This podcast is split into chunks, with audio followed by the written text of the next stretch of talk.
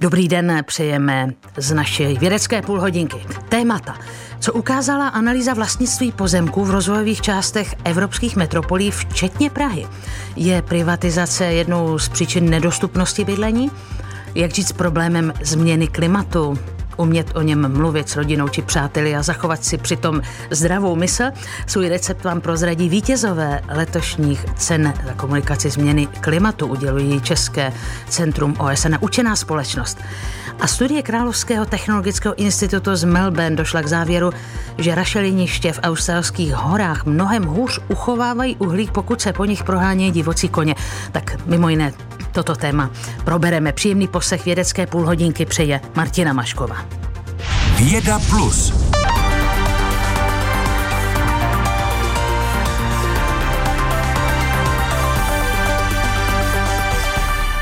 Praha se zbavila několika prázdných pozemků, kde bylo možné vystavět finančně dostupné bydlení. Místo toho jsou v rukou developerů.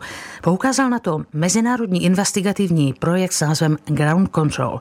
Nedostupnosti bydlení čelí takřka všechna evropská města. Problém chtějí řešit výstavbou. Datoví novináři proto zjišťovali, jaká je ve městech vlastnická struktura pozemků, tedy kde se vůbec ještě dá stavět.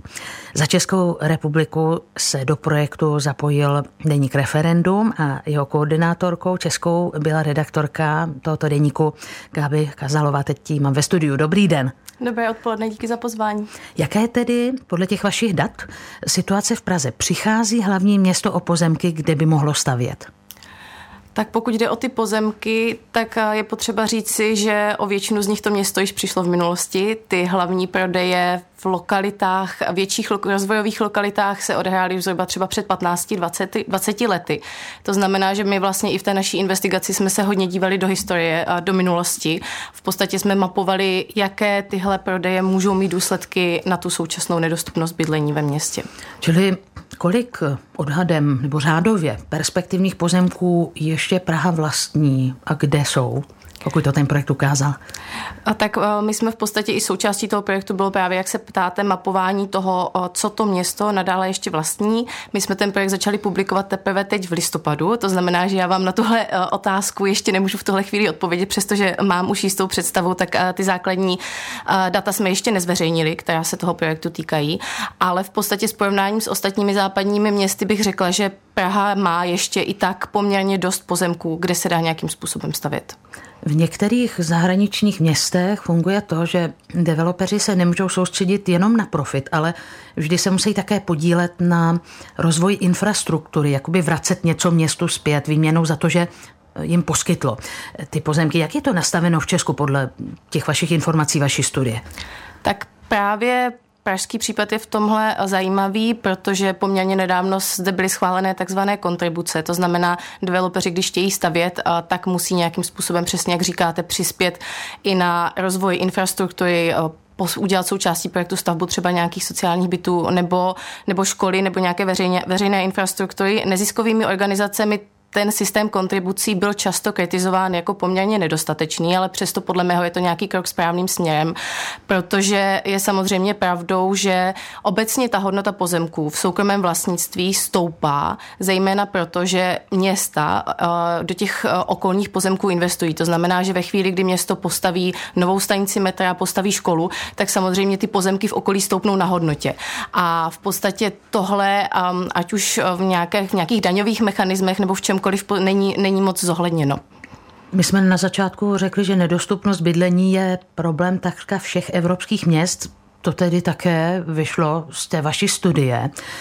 Ukázala ta data nějaký jasný konkrétní trend? Tak přesně jak říkáte, z nedostupností bydlení se potýkají prakticky všechna evropská města, některá více, některá méně. Je potřeba říci, že Praha v těch žebříčcích, které v podstatě nějakým způsobem ukazují nedostupnost bydlení, bývá většinou na prvních příčkách, takže u nás je to skutečně velký problém. My jsme už v podstatě v minulosti mapovali, jakým způsobem investice do bydlení přispívají ke krizi bydlení a teď jsme se právě v tom projektu Ground Control zaměřili na investice do pozemků a zjistili jsme, že obecně ceny pozemků v Evropě rostou a nejrůznější nejrůznější zahraniční studie ukazují, že velkou součástí toho, těch důvodů, proč ty ceny rostou, a proč rostou ceny bytů, jsou právě, je právě růst cen pozemků. A přesně proto ty pozemky pro nás byly velmi zásadní téma, přestože dosud bych řekla i na té evropské úrovni velmi málo proskoumané, a to jak v akademické, tak neziskové sféře, ale možná i na politické sféře, řekněme, citlivější téma.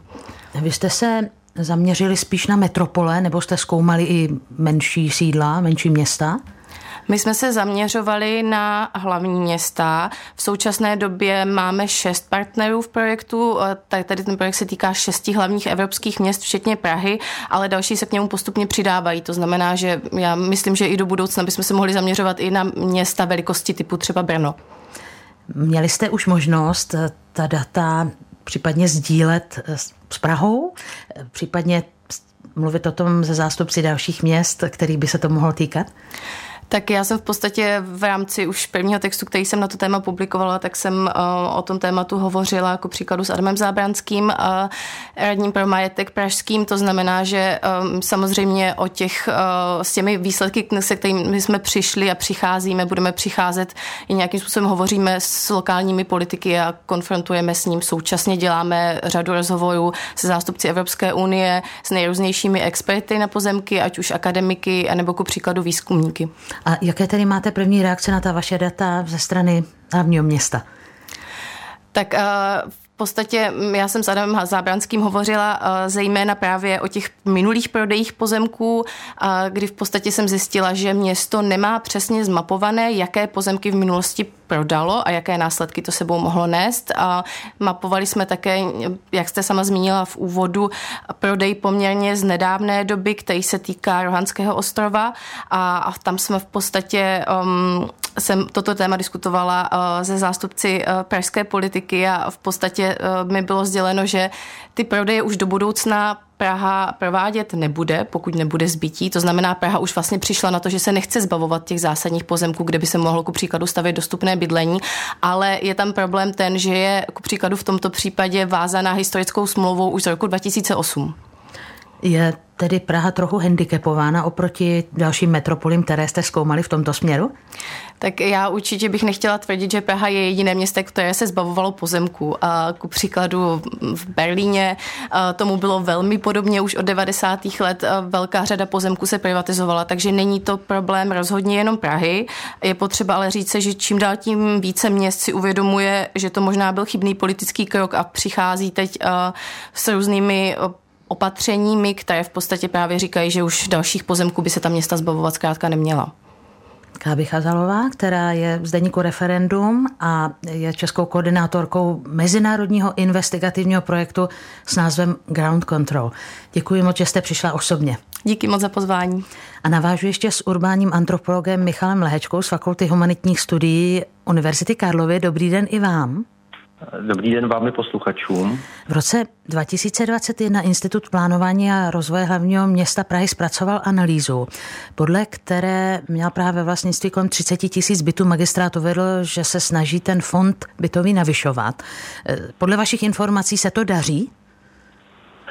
No, podle našich informací zatím se asi nedá říct úplně do jaké míry se to daří. Dělají se kroky, které vedou k tomu, aby ty byty jednou vznikly, takže ta vzniknuvší pražská developerská společnost, když se podíváte na její webové stránky, tak samozřejmě přináší už nějaký projekty, nicméně to nějaký střednědobý až dlouhodobý horizont, tudíž ehm, řekněme ten to manko, který na té na bytové eh, úrovni vlastně město má, tak se do, eh, do vlastně dohnat nedaří. Nicméně zároveň třeba se, se ptát, do jaký míry ta čísla, který uh, Institut plánování a rozvoje vlastně prezentuje jako nutná nebo potřebná, uh, jsou vlastně adekvátní v tom smyslu, že struktura trhu v tom, řekněme, v současné době velmi, velmi volném pojetí často vede k tomu, že nové nemovitosti jsou skupovány spíš na spekulaci nebo jako investici. To znamená velká část, podle některých odhadů třeba 80% populace v Čechách v současné době není schopná na ty nové byty vlastně dosáhnout.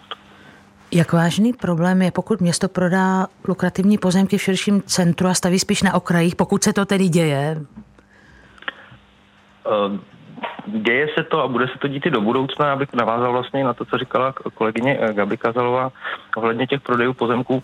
Ehm, Konkrétně v Praze ten problém často spočívá v tom, že ty pozemky nebyly třeba ani města, ale byly různých státních institucí, podniků a vznikala v nultých letech v minulosti taková konzorcia mezi developery a například zprávou železnic nebo SŽDC tehdejším, které za velmi výhodných podmínek vlastně jako vytvořili jakousi platformu pro to, jak vyvést státní pozemek uh, do rukou soukromého sektoru a stát toho vlastně zpětně a potažmo teda ani město uh, vlastně nic nedostal. A tudíž ta problematika v současné době vede k tomu, že ty největší lukrativní pozemky v centru jsou skoupeny velkými developery Eh, vlastně často, jako v případě třeba Bubnu a Zátor, vlastně z velké části jedněmi z nejbohatších Čechů, eh, panem Vítkem a Křetínským, a eh, na, na nákladovém nákladě Líškov je to podobně.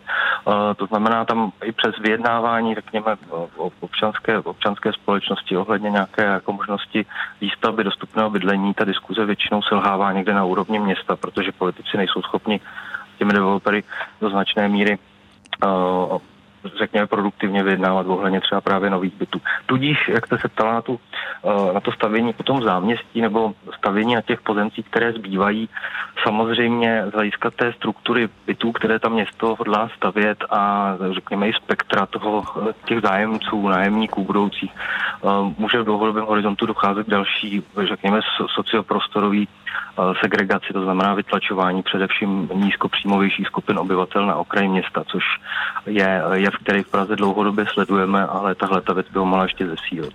No takže jaké to má konkrétní sociální dopady? Znamená to, že do nějakých okrajových sídlišť se stěhují v principu ti nejchudší?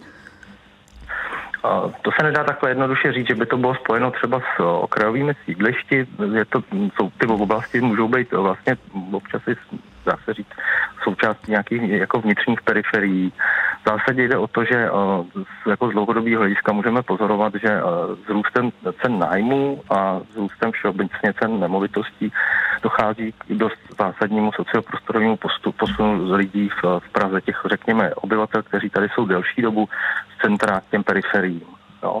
To neznamená potom samozřejmě do toho záměstí, do těch uh, takzvaných satelitních městeček, ale opravdu na okraji měst, do těch uh, oblastí, které nejsou tak lukrativní. Nejdřív to jsou samozřejmě ty čtvrti uh, blíže centru, známe ty příklady vlastně z dnešního pohledu té takzvané gentrifikace, té renovace, která sebou nesla zároveň vytlačení původních obyvatel Karlína, v Ohlešovicích, Vinohrady tím procházejí. V současné době se dá, dá říct, že to čeká pravděpodobně asi taky Nusle s výstavbou tady dalších developerských projektů a tak dále.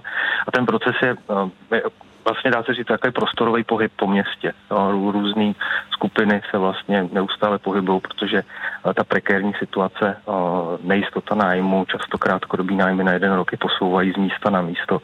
Dá se říct, že to je dokonce i demografický problém, který se týká především starších lidí, samo, samoživitelů, vdovů, vdovkyň a zároveň taky samozřejmě uh, mladších lidí, studentů, kteří jsou nucený žít ve spolubydlení a tak dále. Ty jsou vytlačovaný do různých, do různých jako specifických nik v tom městě hmm. potom.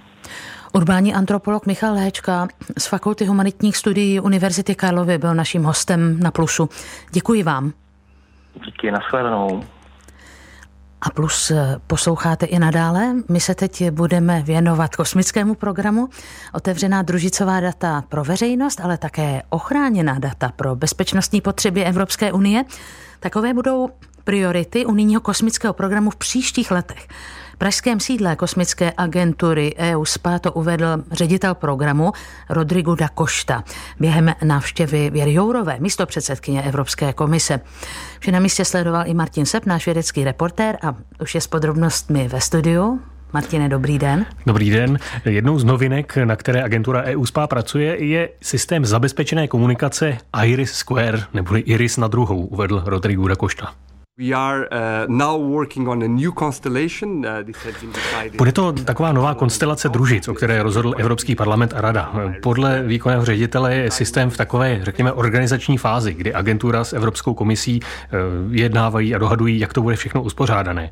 Podle dokumentu Evropské unie by reálně měly první části systému začít fungovat koncem příštího roku a ten ostrý provoz už s družicemi v roce 2027. Přes družice budou spolu komunikovat orgány EU zabezpečeným způsobem způsobem odolným proti útokům i proti přírodním katastrofám. Podobně se uvažuje i o vývoji vládní verze systému Copernicus, který slouží na dálkové pozorování Země. Přispěla k vývoji tohoto systému třeba současná bezpečnostní situace na Ukrajině, anebo se začal připravovat ještě předtím? Připravoval se už dlouho předtím. A podle Rodriga Košty ta mezinárodní situace jenom potvrdila, že je dobré mít nějaký systém a nejenom nějaký mít jich více pod hlavičkou Unie a nespoléhat se třeba na komerční satelity. Konkrétně na Ukrajině poskytuje EU spasové satelitní služby k humanitárním účelům, například Červenému kříži. A snaží se Evropa v tomto ohledu, v této oblasti také o nezávislost na Spojených státech státech, protože ty mají přece také svůj vlastní systém. Tady je ta odpověď trochu složitější. Je to dílem nezávislost a dílem spolupráce. Jedním z příkladů jsou sítě navigačních družic. Americká GPS, evropská Galileo. Z pohledu běžného uživatele se vlastně dublují, ale ve skutečnosti si navzájem pravidelně vyměňují informace. No a řada přístrojů, které používáme na Zemi, má přijímače na oba systémy. Ale zároveň jsou strategicky nezávislé. Kdyby se s jedním z nich něco stalo, tak ten druhý zůstane fungovat sám o sobě. A podobně spolu spolupracuje Evropská unie se Spojenými státy i v dalších oblastech, jak připomněla místo předsedkyně Evropské komise Věra Jourová. Například se rozvíjí něco jako polovodičová aliance, proto aby Evropa a Amerika byly spolu nezávislé na elektronických součástkách z Číny a z dalších azijských zemí. Podobně vypadá taková nezávislá spolupráce v oblasti umělé inteligence nebo kvantové výpočetní techniky. A do jaké míry už umělá inteligence pomáhá Evropě při zpracování kosmických dat? Řekněme, pomáhá v rozumné míře a ten rozvoj by měl být, eh, řekněme, v mezích zákona. Podle Rodrigada Košty ty družice posílají terabajty dat, ale až po zpracování se z nich stanou informace, takže tam sílí takový tlak na co nejrychlejší zpracování dat a k tomu ta umělá inteligence může velice pomoci. Ale na druhou stranu si EU spadává velký pozor na způsob toho zpracování, jak s nimi umělá inteligence nakládá, aby z těch dat vzniklo něco užitečného, aby to nebyly zavádějící informace nebo nesmysly, nebo dokonce, aby se z toho velkého množství veřejně dostupných dat nakonec nedalo zjistit něco, co bychom eh, nechtěli, aby se dostalo jen tak kde komu co by se dalo zneužít. Martin Sepp přinese čerstvé informace o kosmickém programu Evropské unie. Díky. Děkuji, naslyšenou, hezký den. Posloucháte Vědu Plus, půl hodinu o výzkumech, vynálezech a objevech, které mění lidem život. Najdete ji také na webu plus.rozhlas.cz, v aplikaci Můj rozhlas a v dalších podcastových aplikacích. Klimatická změna je problém složitý, odborný, pro někoho i emočně těžký na zpracování. Někdy také obezčený mýty, polopravdami, dezinformacemi. Učená společnost České republiky a Česká centra OSN proto každý rok udělují cenu za komunikaci změny klimatu těm, kdo dokážou tento problém vysvětlovat veřejnosti. Letos se hlavními laureáty stali členové početného klimatického týmu Asociace pro mezinárodní otázky. Není to zrovna lehké téma k odpolední kávě s přáteli, ale Vendula Kazlauskas i tak prý o změně klimatu občas debatuje i se známými přáteli či s rodinou ve volném čase. Patří k těm, kdo za expertní tým Asociace pro mezinárodní otázky přebírali hlavní cenu komunikace změny klimatu. A co by expertka na klima v české i evropské politice o tomto problému chtě nechtě přemýšlí a mluví každý den, což se jí překlápí i do soukromí. Tím, že vidíme změnu klimatu pořád všude okolo, zvlášť letošním roce, který byl nejteplejší, tak je to téma, kterému se není možné vyhnout. A pokud máme radost z toho, že je teplý, hezký podzim, tak zároveň u toho si uvědomuju, že ale planeta hoří a je to nejteplejší prostě podzim v historii, takže se to potom propisuje i do těch konverzací, které máme běžně doma. I v soukromých rozmluvách o klimatu se prý Vendula Kazlauska spouští do roviny, která nám mezi přáteli či příbuznými nemusí být příjemná. Nevyhýbá se ani politice, třeba právě při nevinných diskuzích o počasí a teplém podzimu. Snažím se právě upozornit na tu závažnost, snažím se to dát do kontextu, snažím se ukázat, jakým způsobem vlastně můžeme šetřit energii, jakým způsobem třeba můžeme dělat osobní opatření, ale jak je to potom důležité pozorovat i u politické reprezentace, jak u klimatické změny mluví, jaká opatření navrhují a že právě jednoduchá populistická opatření nejsou vždycky řešením. Takže snažím se vlastně poukazovat i na to, že každý z nás má potom ve volbách možnost ovlivnit, kdo bude rozhodovat a jaká ta rozhodnutí bude dělat. Samozřejmě i expert na změnu klimatu, pokud si chce zachovat duševní zdraví a radost ze života, musí umět někdy vypnout a celý tenhle problém prostě vypustit. Je to velmi náročné a naprosto rozumím tomu, že velká část mladých lidí má potom úzkosti, má deprese, má klimatický žal, protože to znám i ze své vlastní zkušenosti. Snažím se chodit ven, snažím se, teď máme malé štěňátko, takže prostě užívat si toho, že musíme ty dny žít, ale zároveň potom i ta práce je nějakým způsobem vypořádávání se s, tí, s tím problémem a snažím se dělat to, co můžu dělat já. Prozrazuje Vendula Kazlauskas za klimatický tým Asociace pro mezinárodní otázky, který získal hlavní cenu komunikace změny klimatu za rok 2023. Učená společnost a České informační centrum OSN udělili také dvě čestné ceny za mimořádný počin. Petr Daniš ji získal co by autor knihy Klima je příležitost. I ta může fungovat jako praktický návod, jak se aktivně vyrovnat s tíhou změny klimatu, protože v českém prostředí unikátně popisuje dostupná řešení. Překvapuje mě, že to není knížka jenom pro vzdělavatele, jak jsem původně zamýšlel, ale že potom sahají prostě různé e, cílové skupiny, třeba i lidi s firem. A myslím si, že protože je srozumitelná, jo, že, že opravdu opravdu tam vyprávím příběhy, jak by něco jako modernizace společnosti a někdy se tomu říká v uvozovkách zelená transformace mohla vypadat a že na tom lidi baví, že to jsou reální příběhy, že tam jsou data, že je to čtivý a že je to vlastně pozitivní. Jo? Ne v tom, že to nutně skončí dobře, ono to možná skončí špatně, ale že pořád na nás hodně záleží a že kdyby jsme fakt jako do toho dali hodně energie, tak to třeba může skončit ještě pořád docela dobře. Na dálku symbolicky převzal od učené společnosti a české pobočky OSN čestnou cenu za komunikační počin i sociolog Vojtěch Pecka, a to za knihu Továrna na lži, o tom, jak funguje v Česku i ve světě výroba dezinformací o změně klimatu. Jan Kaliba, Český rozhlas. Na Plusu posloucháte vědeckou půlhodinku. Z čerstvé studie Královského technologického institutu Melbourne vyplynulo, že rašeliniště v australských horách mnohem hůř uchovávají uhlík tam, kde se po nich prohánějí divocí koně. Na těchto typech rašelinišť neboli vrchovištích je unikátní, že uhlík zachycují v mechovém patru a pak ho posílají pod zem. I když rašeliniště pokrývají jenom 3% zemského povrchu, ukládají odhadem 30% světových zásob uhlíku, dvakrát víc než jakýkoliv les na planetě, jak mi objasnila také zemědělská expertka se zaměřením na biodiverzitu Barbara Chmelová. Ta v horách jsou velice unikátním a mm, specifickým ekosystémem sami, sami o sobě a vyvíjeli se bez vlivu tedy těchto kopytníků. Uh, oni vlastně působí negativně tak, že mění nějaké uh, biofyzikální uh, vlastnosti a podmínky, za kterých ten, ten rašelník může, může růst. Uh, velkým problémem je, je komprese, to, že ušlapávají a narušují ten, ten rašelník.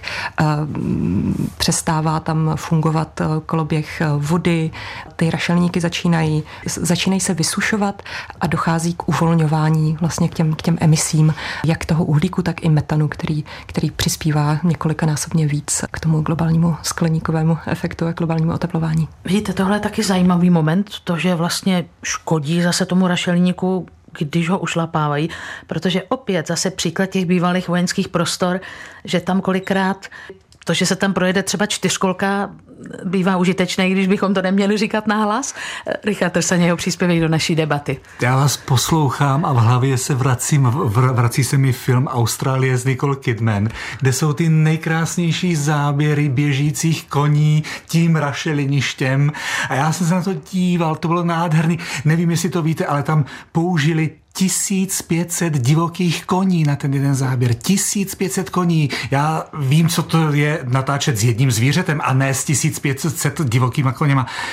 A vy mi to teďka, ten celý ten obraz ber, dokážu představit, a vy mi to teďka ničíte. Všechno je pryč. Byli, byli ve vrchovišti anebo na stepi? Tak to já nevím. Protože oni byli velmi pravděpodobně ve stepi a to je úplně v pořádku. Jo, děkuji. musíme, se zeptat, musíme se zeptat Nikol Kidmanové, kde vlastně byli. Tam nejde o provzdušňování, naopak ta, ta rašelina musí být úplně bez kyslíku a ona je, když je dobře zavodněná, tak je, tak je bez, bez kyslíku, bez atmosféry a, a za těchto okolností v tom super kyselém prostředí ty buněčné stěny, celulóza je tak stabilní, že to tam opravdu po tisíciletí vězí a to je právě ta past uhlíková, která přestává fungovat právě tím, že se to naopak začne provzdušňovat, když tam lítají ty koně. A já myslím, že hodně závažným faktorem je, že se tam zvýší přítok dusíku mm, s těmi, s těmi živočichy a najednou se povzbudí růst dalších mikroorganismů, které eh, v tom typickém vrchovišti nemají z čeho žít, to je destilka.